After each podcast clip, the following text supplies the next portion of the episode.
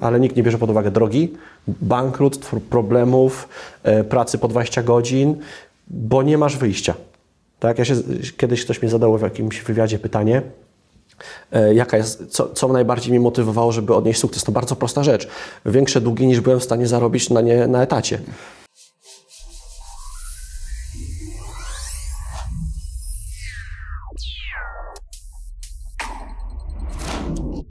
Mecenasem kanału jest Mennica Skarbowa SA, lider polskiego rynku złota oraz platforma do tokenizacji Mozaiko.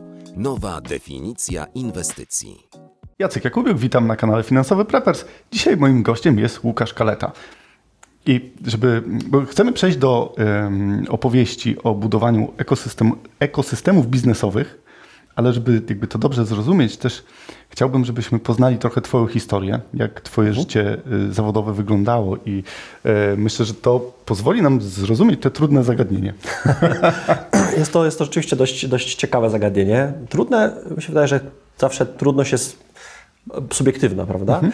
E, witam serdecznie. Ja się nazywam Kareta Łukasz, tak jak zostałem przedstawiony. Ja zajmuję się budowaniem ekosystemów. Mm, co robiłem wcześniej? E, dużo rzeczy robiłem. Właśnie chyba dlatego jestem tutaj, gdzie jestem i dlatego robię to, co robię, czyli łączę I dlatego kropki. mówiłem, żebyś ty mnie wyręczył w przedstawieniu, bo, bo za dużo tego było, a e, ja tak. nie jestem w stanie zapamiętać wszystkich e, jakby etapów i wszystkich rzeczy, którymi ty zajmujesz. I e, też pamiętam taki, taką starą szkołę biznesową. Nie ciągnij 10 srok za ogon, bo nie będziesz miał żadnej.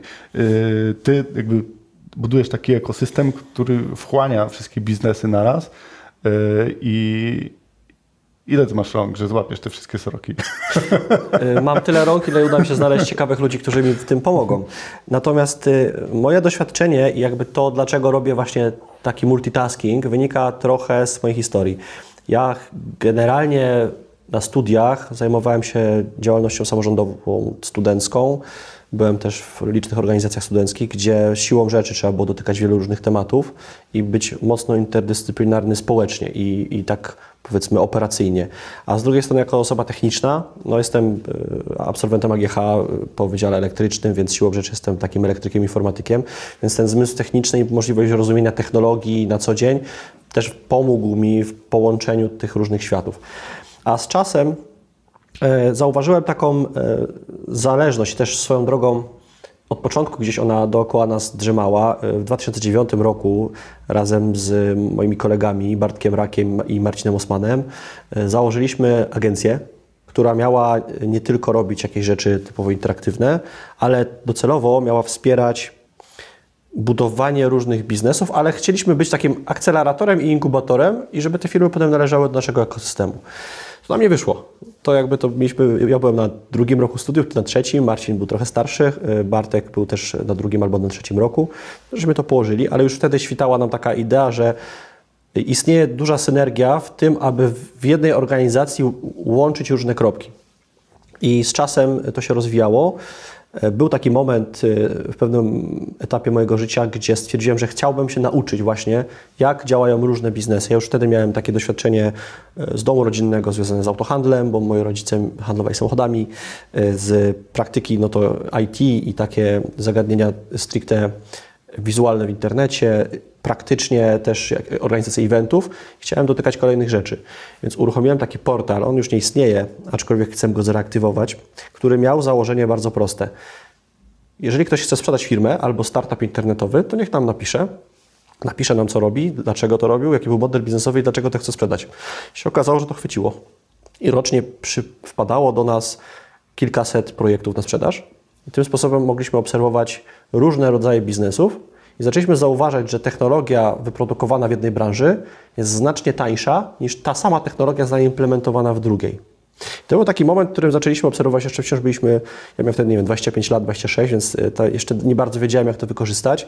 Tych możliwości dookoła nie było tyle, co dzisiaj, ale widzieliśmy, widziałem, że da się wziąć, nie wiem, system do zarządzania e, obiektami muzealnymi, scertyfikować to medycznie i wdrożyć do branży medycznej i nagle ten sam kod jest, może być warty 10, 20, 30 razy więcej, bo jest zastosowany w branży, gdzie jest dużo większa potrzeba, a technologicznie jest to bardzo podobne. I szukałem właśnie takich, y, takich ekosystemowych rozwiązań.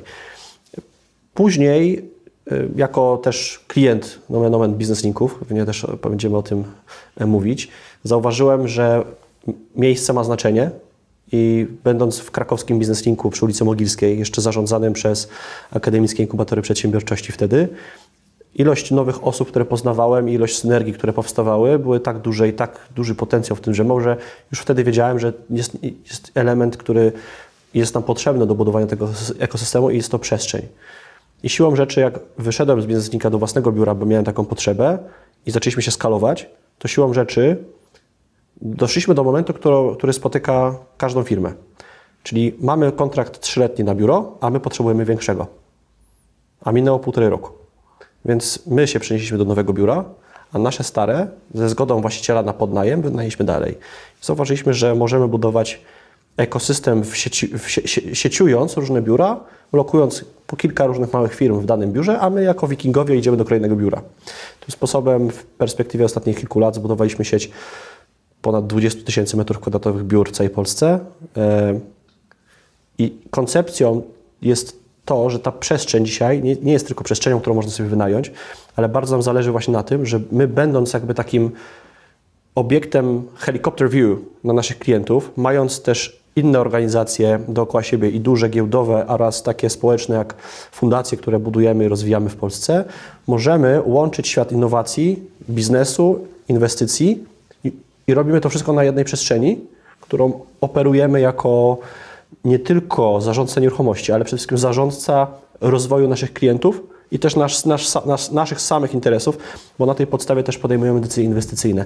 Ten portal właśnie, o którym mówiłem wcześniej, gdzie ludzie wysyłali mi te portale na sprzedaż, ja nazywam to śmietnik internetu trochę, ale miałem bardzo proste założenie. Jeżeli widziałem, że ktoś chce to kupić i widziałem, że jest chemia między sprzedającym a kupującym, to brałem udziały zamiast prowizji. A jeżeli tej chemii nie było, brałem prowizję. I w ten sposób dalej działam.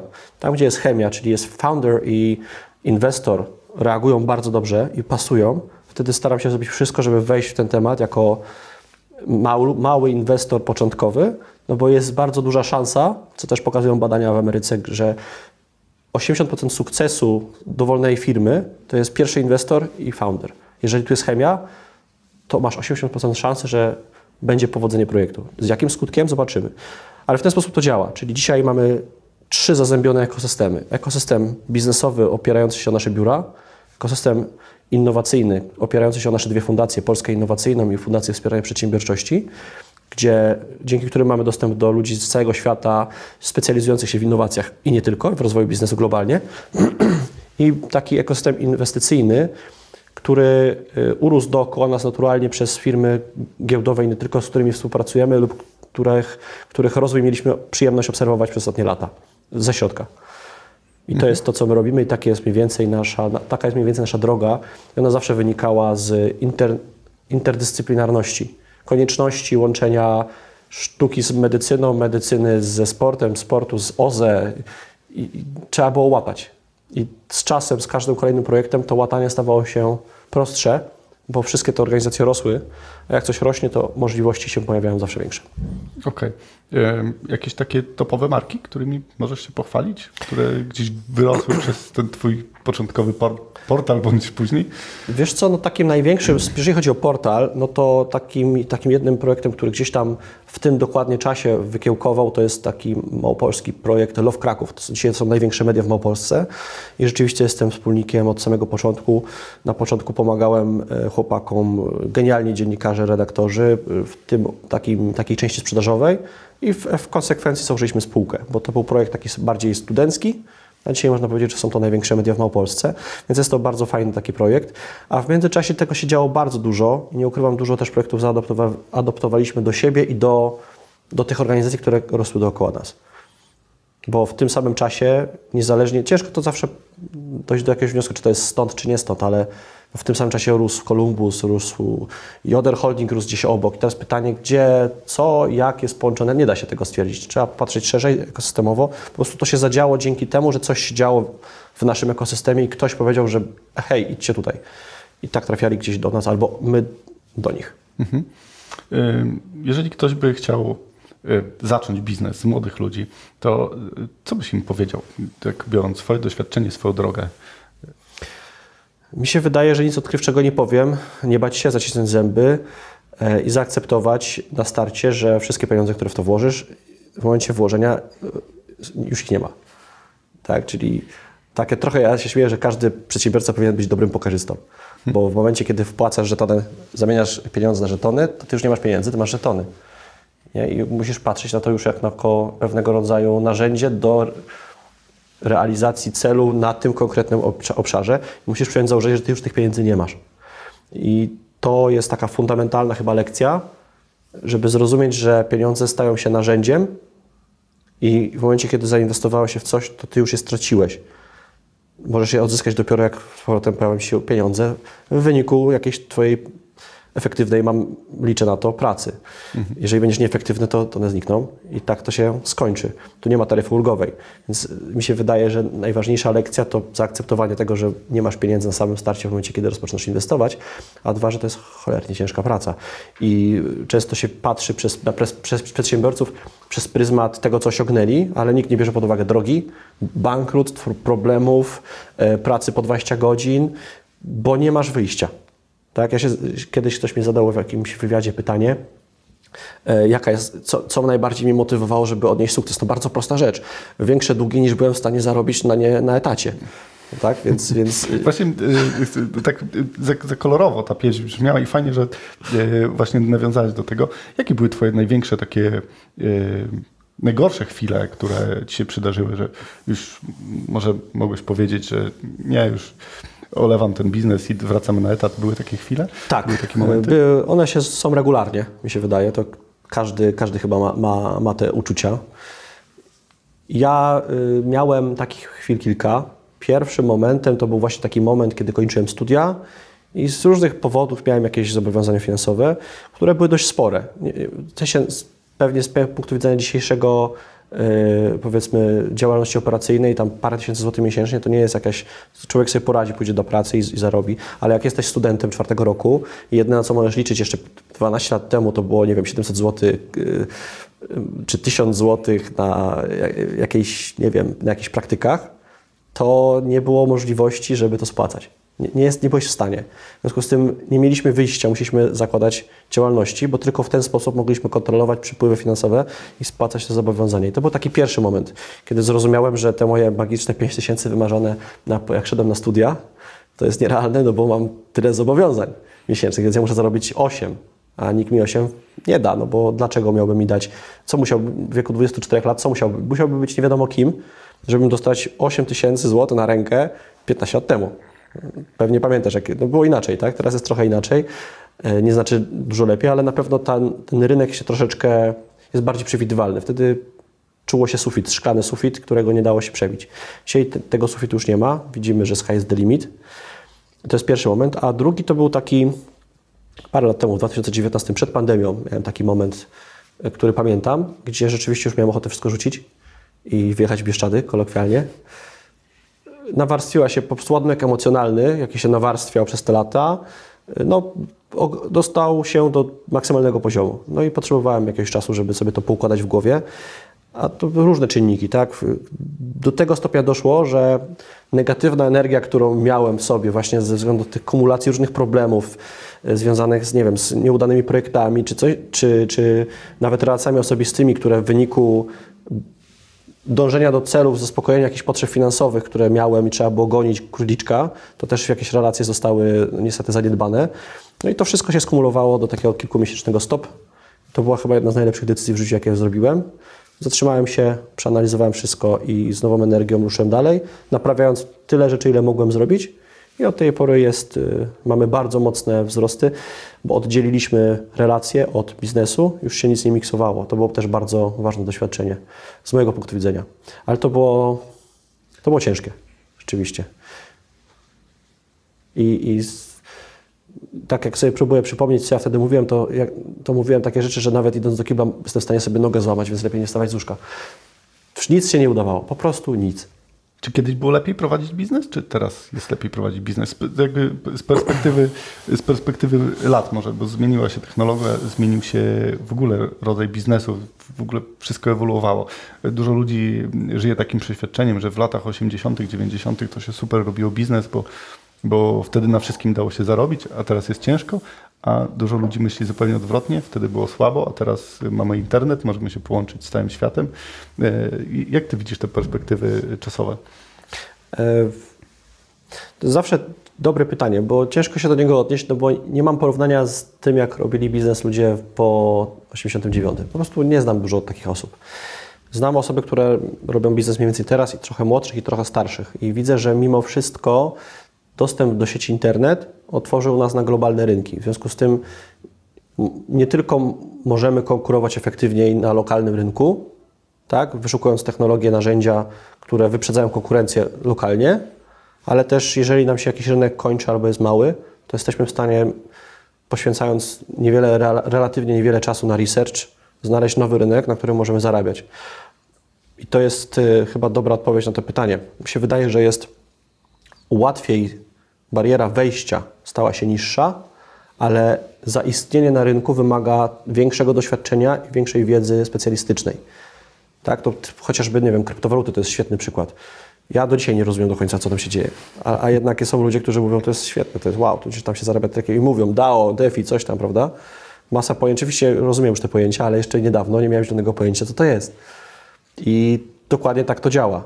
Y, jeżeli chcemy y, rozwijać się szybciej dalej, to musimy jednak wchodzić na rynki, które są niewyeksploatowane, gdzie jest realny, a realna potrzeba na te usługi mamy do tego dostęp. Uważam, że to powoduje, że osoby, które chcą się rozwijać, y, mają dużo prościej. Osoby, które chcą stać w miejscu, mają dużo gorzej. Mhm. I ta demokratyzacja dostępu do informacji, do biznesu światowego właśnie wymusza prawdziwą wolność gospodarczą, no bo wcześniej, jak miałeś kasę, to mogłeś robić co chciałeś, albo jak w ogóle cokolwiek robiłeś, to miałeś, wszystko się sprzedawało. Bo tak. A potem przyszedł nowy okres i ci wszyscy przedsiębiorcy starej daty, oni nie wiedzieli czemu, ale zaczęli tracić pieniądze. I zaczęły się problemy, no bo stanęli w miejscu i często nie obliżając oczywiście nikomu, bo to nie o to chodzi, ale brak tej woli, tej, tego, co, czego my jesteśmy nauczeni, czyli ciągłego doskonalenia, spowodował, że nie mieli wyjścia, zaczęli się cofać albo stać w miejscu, co w galopującej gospodarce jest cofaniem się. Jasne. Wracając jeszcze do tych ekosystemów. Jak, jak, łączyć kropki? Jak dobrze dobierać rzeczy, które ze sobą pasują i zamieniać je w złoto? Wiesz co, y, przede wszystkim trzeba troszeczkę rozumieć, co robią różne interesy, tak? I idąc jakimś przykładem z ostatnich miesięcy, miałem przyjemność dołączenia jako anioł biznesu i inwestor w jednym projekcie, który produkuje różne rzeczy z suchego chleba i miałem przyjemność też wejść do spółki, która zajmuje się drukiem 3D. Nagle się okazało, że jak porozmawiałem z jednym i z drugim, zrozumiałem, co robią, to się okazało, że oboje chcą otworzyć Instytut Badawczo-Rozwojowy, oboje chcą, mogą eksperymentować, na przykład korzystając z pulpy chlebowej do produkcji jakiegoś druku 3D chociażby. Już pojawiła się pewnego rodzaju nowa, nowa wartość dodana. Tak? Czyli yy, wydaje mi się, że trzeba mieć trzy elementy. Rozumieć jedną stronę, co robią, jakie są ich cele, drugą stronę, jako, jakie są ich cele i znaleźć wartość dodaną. I ta wartość dodaną płynie z Twojego doświadczenia rynkowego. Musisz widzieć, obserwować trendy, patrzeć, co się sprzedaje, co się kupuje, bo tak naprawdę to Ty musisz im to często dać na tacy. Yy, specjalista piekarz i specjalista drukarz niekoniecznie wpadną na to, że można wyprodukować, nie wiem, sztućce z chleba. W sensie, wiesz do czego zmierzam, że musi ta, ta wartość dodana płynie z konieczności poznawania wielu środowisk, patrzenia na wiele projektów, obserwowania konkurencji, mocnego researchu i tak to działa. Szukamy tych synergii. Mhm. Kolejny przykład, który mieliśmy przyjemność e, gdzieś tam wdrożyć, no to mieliśmy, mamy jedną firmę w portfelu, która produkuje gry planszowe, mamy jedną firmę, która zajmuje się stricte pro, tworzeniem produktów dla mas od strony y, wizerunkowej, sprzedają po prostu swój brand i mają fajną skalę. I nagle się okazało, że możemy tą spółkę, tą, tą, te gry planszowe sprzedać przez nich, osiągając znaczącą skalę w tym konkretnym produkcie. I w ten sposób działamy. Mamy 20 parę tysięcy metrów kwadratowych, to jest 800 firm, 15 tysięcy ludzi rocznie przez, przewija się przez naszą powierzchnię, więc inną naszą firmę wrzuciliśmy do ekosystemu, dając, słuchajcie, hej, możecie korzystać z usług programistycznych na godziny. No i jakby w skali nagle się okazuje, że jesteśmy w stanie tych godzin sprzedawać 1000-2000 rocznie, roboczo godzin, co daje nam jednorazową akcją wzrost ilości pracowników o 8 osób i rozpędzenie firmy znacząco szybciej. Czyli kwestią jest umiejętne dostosowanie tych trzech potrzeb i wypracowanie czegoś, co da wartość dodaną wszystkim zainteresowanym stronom. I tutaj leży ta magia. Mam takiego kolegę, od którego się dużo uczę. Pozdrawiania Ricardo, Włoch, który od o wielu lat rozwija w Polsce firmę i on mi trochę uczy myślenia zagranicznego w kontekście inwestycji on zawsze powtarza wartość dodana, wartość dodana, wartość dodana. Dobra, ale gdzie tu jest wartość dodana? My jako Polacy bardzo często nie rozumiemy, czym ona jest. I nagle y, zrozumienie, czym tak naprawdę jest wartość dodana, że 2 plus 2 musi równić 6, a 5, 7, 8, powoduje, że tutaj ta wartość się generuje. I naszą rolą ekosystemową jest właśnie produkowanie tej wartości dodanej. Nie chodzi o przerzucanie tematów, bycie brokerem, tylko wyprodukowanie czegoś nowego, jakiejś wartości, która zwiększy wartość całego instrumentu. Mhm. E, jakie branże w tym momencie widzisz, że są najbardziej, mają największy potencjał na rynku? Wiesz co? Y, jeszcze pół roku temu nie powiedziałbym, ale teraz powiem, że jest to y, piekarnictwo na przykład. Dwa miliony ton chleba rocznie się marnuje. Osoba, która znajdzie sposób, jak zagospodarować te dwa miliony ton, to jest, może policz sobie, postaw sobie tam mnożnik razy dowolną część złotówki nawet. Tak? To są gigantyczne, y, gigantyczne rzeczy. Y, na pewno niesamowitym potencjałem dzisiaj jest wciąż, mimo że giełda i różne relacje inwestorskie, różne to reagują, to są odnawialne źródła i cały czas praca nad tym, żeby badać e, wszystko, co produkuje energię z czegoś. No dzisiaj mamy energię ze słońca, energię ze światła, wodór, prawda? I każdy magazyn energii, no to uważam, że to jest, to musi, zresztą patrząc na cenę energii, to jeszcze bardziej przyspieszy, niezależnie od, od tego, czy będą dopłaty rządowe, czy nie. Jakby to się, to się na pewno będzie rozwijać. W szczególności magazynowanie energii w moim odczuciu, bo tam jest dużo nowych, nowej technologii i to jest coś, co, co lubi się rozwijać. E, I z takich innych sektorów, już patrząc od strony innowacyjnej, to mi się wydaje, że szeroko rozumiany deep tech. Wszystko, co jest związane z, z zaawansowanymi e, narzędziami informatycznymi wdrażanymi do e, realnego świata. Przez auto, auto no, autonomiczne samochody, poprzez automatyczne biura, aż po rozpoznawanie twarzy czy zakupy bez kasierki. Mi się wydaje, że wszystko, co wesprze te procesy, oczywiście po drodze jest jeszcze medycyna i, i szereg innych narzędzi, które wykorzystują deep tech, ale deep tech jako taki przebija się już w polskiej świadomości i coś, co jeszcze niedawno nikt nie wiedział, czym to jest, już staje się pewnego rodzaju y, obiektem, który, na który się patrzy.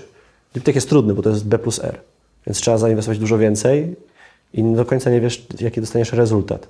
No, ale patrząc na globalną gospodarkę, to ta technologia daje znacznie większe zwroty perspektywicznie i dając jednocześnie gwarancję na utrzymanie praw patentowych chociażby do pewnych technologii, które mogą powstać chociażby w Polsce. E, to jeszcze chciałbym się zapytać Ciebie o kluczową rzecz, która jest przy łączeniu tych ekosystemów. Wiesz co, mi się wydaje, że kluczem są ludzie i ich świadomość. Dzisiaj nie tylko w Polsce, ale też w całej Europie Środkowej jest taki trend, że jednak ten networking nie wygląda tak jak na Zachodzie, czy w Stanach Zjednoczonych, gdzie jest, to jest ten sufit chyba budowania relacji, gdzie nieważne gdzie jesteś, ktoś do Ciebie podejdzie i zagada.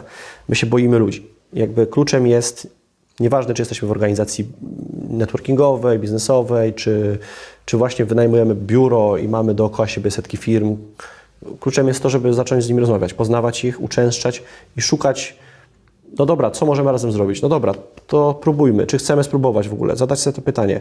Bo nawet najgorsze, co może nam się starzyć, to dostajemy odmowę. Tak? Ale jak nie zadamy pytania albo nie wejdziemy w tą interakcję z innymi, to nawet się nie dowiemy, czy możemy zrobić jakiś interes. Ja widziałem wiele różnych takich dziwnych rzeczy, gdzie totalnie przypadkiem ludzie robili ze sobą interesy i w życiu by nawet nie pomyśleli, że mogliby to zrobić. Jedną, w jedną firmę zainwestowałem, właśnie ten druk 3D, a prezesa Andrzeja poznałem na Kawalerskim w Sopocie. A pół roku później się okazało, że w sumie to mamy synergię w innych, innych obszarach i to, co robi, jest rewelacyjne. Od, od, od sowa do sowa, do spotkania spotkania, pół. Rok później jesteśmy wspólnikami, działamy, firma się super rozwija. Yy, nigdy by to się nie zdarzyło, gdybyśmy nie zaczęli rozmawiać na tym kawalerskim o czymś innym niż o Kawalerski. Kawalerski. Tak. Czasami trzeba wyjść szerzej, ale też gdybyśmy pewnie byli na, na spotkaniu networkingowym, no to dobra, no co robisz? A to ja to robię. Może, może potrzebujecie czegoś. No szukamy tego. Hmm. Tu jest Tomek, Krzysiek, Marek, weź z nimi pogadaj i uczestniczę w procesie. No bo magia budowania wartości dodanej opiera się na tym, że nie łączymy po prostu cześć, poznaj się z Krzyśkiem, tylko musimy być w procesie, bo rolą naszą w tym przypadku jest dostarczenie wartości dodanej. Znalezienie tego jednego elementu, który podniesie wartość jednej i drugiej organizacji. Jeśli to po prostu puścimy samopas, to może się okazać, że wszystko rozwali, bo naukowiec nigdy się nie dogada z inwestorem, w sensie statystycznie, a przedsiębiorca nie dogada się z politykiem i tak dalej, tak dalej. Jest potrzeba kogoś, kto będzie tłumaczył język jeden na język drugi. Komunikację wartości i potrzeb, bo oni tego nie rozumieją. I ja często widzę, jak ci ludzie się komunikują ja rozumiem, co mówi strona A, rozumiem, co mówi strona B, ale oni nie wiedzą, oni mówią do siebie i nie rozumieją nawzajem, co mówią. Potrzebny jest ktoś, kto wytłumaczy. My tą rolę spełniamy, ale przede wszystkim trzeba wyjść. Więc odpowiadając na Twoje pytanie, co jest ważne, świadomość ludzi, że tam, gdzie jesteśmy, powinniśmy robić wszystko, co w naszej mocy, aby wyjść ze swojej strefy komfortu i rozmawiać z innymi ludźmi o tym, jak możemy sobie nawzajem pomóc. Spotkamy się z szeregiem odmów, ale lepsza odmowa niż brak informacji. A nowoczesna gospodarka opiera się na dostępie do informacji. Okej, okay. jak już mówimy o tym, tych ciemnych stronach, o tych braku zrozumienia, czy odmowach. Jakie są jeszcze takie, mm, jeżeli łączyłeś te kropki, łączyłeś te biznesy, jakie są takie najgorsze zdarzenia, największe błędy? Co tam się dzieje takiego? Czy mi się wydaje, że są dwa kluczowe czynniki ryzyka. Pierwszy to jest e, niewypatrzenie na czas, że obie strony grają. To jest e, mój kolega Mateusz ma taki, taki startup, który zajmuje się e, wspieraniem wykrywania oszustw podczas procesu rekrutacyjnego. Mam tu na myśli oszustwa, nie, mówię, nie mówimy o kłamaniu w CV, tylko mam tu na myśli, że są osoby, które mają pewnego rodzaju dysfunkcje społeczne. Mam tu na myśli w szczególności socjopatię i e, pato, psycho, Boże, nie patologię, tylko no, socjo, socjopatia generalnie. Umiejętność oszukiwania innych emocjonalnie. Czyli Ludzie lubią pracować z ludźmi podobnymi sobie. Taka jest generalnie zasada. Jeżeli ktoś jest dobrym socjopatą, to on się dostosuje. I ono rozwiązuje ten problem, dając różnego rodzaju testy, które pozwalają wyeliminować ten czynnik ryzyka. I do czego zmierzam? Że y, dobrą, jednym z elementem, elementów, które generuje ryzyko przy takim procesie połączenia różnych stron, jest właśnie ta sprawdzenie, czy obie strony nie, przypadkiem nie grają. Bo jedna na przykład może mieć bardzo dużą potrzebę zainwestowania, bo musi wydać kasę, a druga bardzo potrzebuje tej kasy, ale gra, jej nie potrzebuje. I teraz zabawa polega na tym, żeby złapać tą, ten punkt szczerości.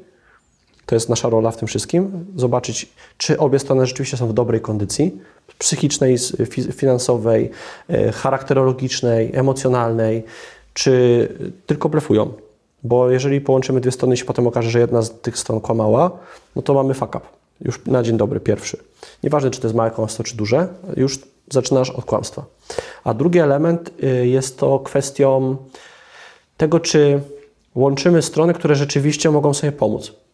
Bo bardzo często zdarza się, i to jest coś, czego my też się uczymy i eliminujemy cały czas z procesu decyzyjnego, czy ty naprawdę potrzebujesz tego inwestora, albo czy ty naprawdę potrzebujesz tych pieniędzy, albo czy ty naprawdę potrzebujesz tego wspólnika, czy naprawdę musisz sprzedać to udział. Być może są inne formy, które pozwolą ci rozwiązać swój problem jako founder i też ten problem, nie wiem, powiedzmy inwestora związany z inwestycją środków. Jeśli zrobimy coś na siłę, to to nie wyjdzie. To musi być naturalny flow. Bardzo często to jest trochę tak, jak y, się śmieją często y, w branży IT z adminów ty to siedzisz w tej serwerowni i nic nie robisz. Nic się nie dzieje, nie widzimy, żeby coś się działo. No właśnie. Wszystko działa, tak? Firma działa, serwery pracują, no bo to jest jego robota. Nie widzisz jego pracy, widzisz efekt. Dokładnie o to chodzi, żeby patrzeć y, przez ten pryzmat i my, jak jest idealny flow, to my stoimy z boku i nawet palcem nie ruszamy, ale jesteśmy w procesie. No bo jest idealnie się dogadują, to po co mamy to psuć? prawda? Ale czasami jest sytuacja, w której trzeba komuś coś przetłumaczyć i jeżeli źle przetłumaczymy, to się to rozpadnie. Mm, a to tłumaczenie często polega właśnie na tym, że przychodzi, nie wiem, startup game devowy i mówi, potrzebujemy pieniędzy. Ok, na co potrzebujecie? No jeszcze nie wiemy. No ale to jak ja mam to powiedzieć inwestorowi? Jak byście to mu powiedzieli? No powiemy, że nie wiemy. No ale tak się nie mówi, musicie, zróbcie plan, na co te potrzebujecie, potrzebujecie te pieniądze. I nagle uczymy jedną stronę tego, co druga strona potrzebuje, ale druga strona też przechodzi, widzi dwóch gości, wiesz, y, czy tam pięciu, czy dziesięciu, nieważne, ilu by ich nie było, którzy są mocno specjalistyczni i oni nie rozumieją się nawzajem. Teraz ja muszę przetłumaczyć, co oni chcą zrobić, bo inaczej ten inwestor na przykład nigdy by nie nigdy by nie wszedł w ten temat, a potem się okazuje, że jest super flow, bo jak już wchodzą te relacje, to charakterologicznie i tak dalej, i tak dalej pasują. Tylko ten pierwszy krok, jak w tańcu. Czasem się potkniesz, ale musisz to popchnąć. To są takie największe ryzyka w moim odczuciu. Właśnie charakterologia i wyłapanie, wyłapanie czy strony się nie próbują oszukać w jakiś sposób, aktorzyć nawzajem, żeby zrobić na sobie większe wrażenie. I taka już y, rzeczywista potrzeba, czy wy naprawdę potrzebujecie to zrobić. I to jest dużo szczerości, która jest wymagana podczas takich rozmów, bo jak nie będzie tej szczerości, to to, to się rozpadnie na którymś etapie, albo się okaże, że podjęliście złą decyzję i w skali x lat y, zwolnicie z jakiegoś powodu. Nie osiągnięcie tego, co sobie założyliście z punktu widzenia perspektywy 5, 10, 15-letniej, jeżeli chodzi o wasz wzrost. Bo zostaliście, właśnie sami się ograniczyliście pewną decyzją, która ma konsekwencje. Też pamiętam takie rozmowy ze znajomymi, którzy chcieli pozyskać mnie jako inwestora do swoich e, mm, projektów. I mój znajomy szef kuchni zadzwonił do mnie kiedyś i powiedział, że on chce otworzyć restaurację i chce tyle i tyle. Ja mówię, co z tym zrobisz? No i wtedy się zaczęły schody. To jest, to jest właśnie fajne, że ludzie mają wizję, mają, myślą, że coś chcą zrobić, ale nie mają tego poukładane. To jest, to jest tak. wa ważna rzecz, żeby wszystkim poukładać przed spotkaniem e, to, co naprawdę chcą. Tak. E, bardzo mi się fajnie z Tobą rozmawiało dzisiaj. E, na koniec odcinka mamy taką tradycję, że każdy z gości ma złotą myśl dla naszych finansowych prepersów. Kamera jest Twoja. Okej. Okay. Mi się wydaje, że taką złotą myślą, którą mógłbym się podzielić, jest podejmowanie decyzji, które czujemy, że są dobre, żeby nie blokować i nie stać w miejscu. Lepiej popełnić błąd i podjąć kolejną decyzję, niż nie podejmować żadnej. Bez tego nigdy byśmy nie zrobili pierwszego kroku. Tak, będziemy na początku popełniać błędy, jeżeli robimy to pierwszy raz, ale z każdą kolejną decyzją, każdym kolejnym tak, każdym kolejnym ok, zróbmy to, okazuje się, że podejmujemy te decyzje dużo lepiej, dużo sprawniej, dużo bardziej są one trafione i pozwalają nam na osiąganie lepszych celów. Więc jakby taką bym to chyba skrócił do jednego zdania. Tak? Jeżeli dostajesz propozycję, staraj się zrobić wszystko, żeby nie odmówić. Spróbuj wejść, spróbuj się zaangażować, bo nigdy nie wiesz, czy nie odkryjesz tam z tyłu czegoś wartościowego, co napędzi Twoje życie i biznes jeszcze bardziej. Ja jestem ciekawy, jakie wy macie doświadczenia z networkingiem, z łączenia kropek, które koło was, gdzieś tam szans, które koło was są. Czy, yy, czy wam się udały, czy macie jakieś negatywne doświadczenia? Napiszcie w komentarzach. Oczywiście, jeżeli wam się podobało, dajcie łapkę w górę, subskrypcję, dzwoneczek i może zadacie jakieś pytanie do Łukasza, może odpiszę. Dziękuję Odpiszę. wam bardzo za dzisiaj. Cześć.